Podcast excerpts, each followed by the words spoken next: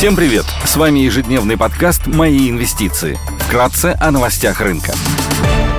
Глобальные рынки – Внешний фон смешанный. Фьючерсы на S&P 500 в нулях, Евростокс снижается на 0,2%, Шанхай Композит минус 0,3%, гонконгский Хэнк растет больше, чем на процент. В Китае очередное смягчение антиковидных ограничений. Спустя три года с начала пандемии отменен карантин для туристов, приезжающих из-за границы. Баррель нефти марки Brent стоит 84 доллара 60 центов. Золото торгуется по 1810 долларов 70 центов долларов за унцию. Доходность по десятилетним гособлигациям США составляет 3,84%.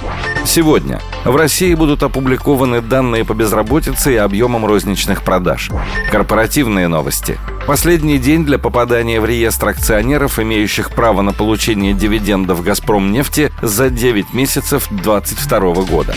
Идея дня – Мосбиржа, основная торговая площадка для российских инвесторов, предоставляет доступ на все ключевые рынки через собственную инфраструктуру, а также является финансовой платформой. Последние три года одним из важнейших драйверов роста компании был приток розничных инвесторов, который превысил 18 миллионов и по итогам ноября 2022 года составил 22 миллиона 600 тысяч человек.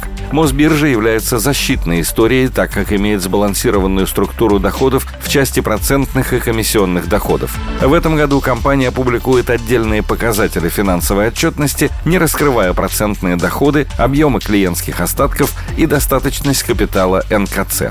Сильные результаты за третий квартал 2022 года. В третьем квартале текущего года чистая прибыль московской биржи выросла до рекордного уровня – 8,7 миллиарда рублей благодаря новой структуре тарифов и росту более маржинальных сегментов. Менеджмент продемонстрировал реальные шаги по снижению негативного эффекта на финансовый результат от выпадающих доходов, повысив тарифы в нескольких сегментах – FX, срочный рынок, акции и продемонстрировав возможность контроля операционных расходов. Нормализация темпов роста расходов.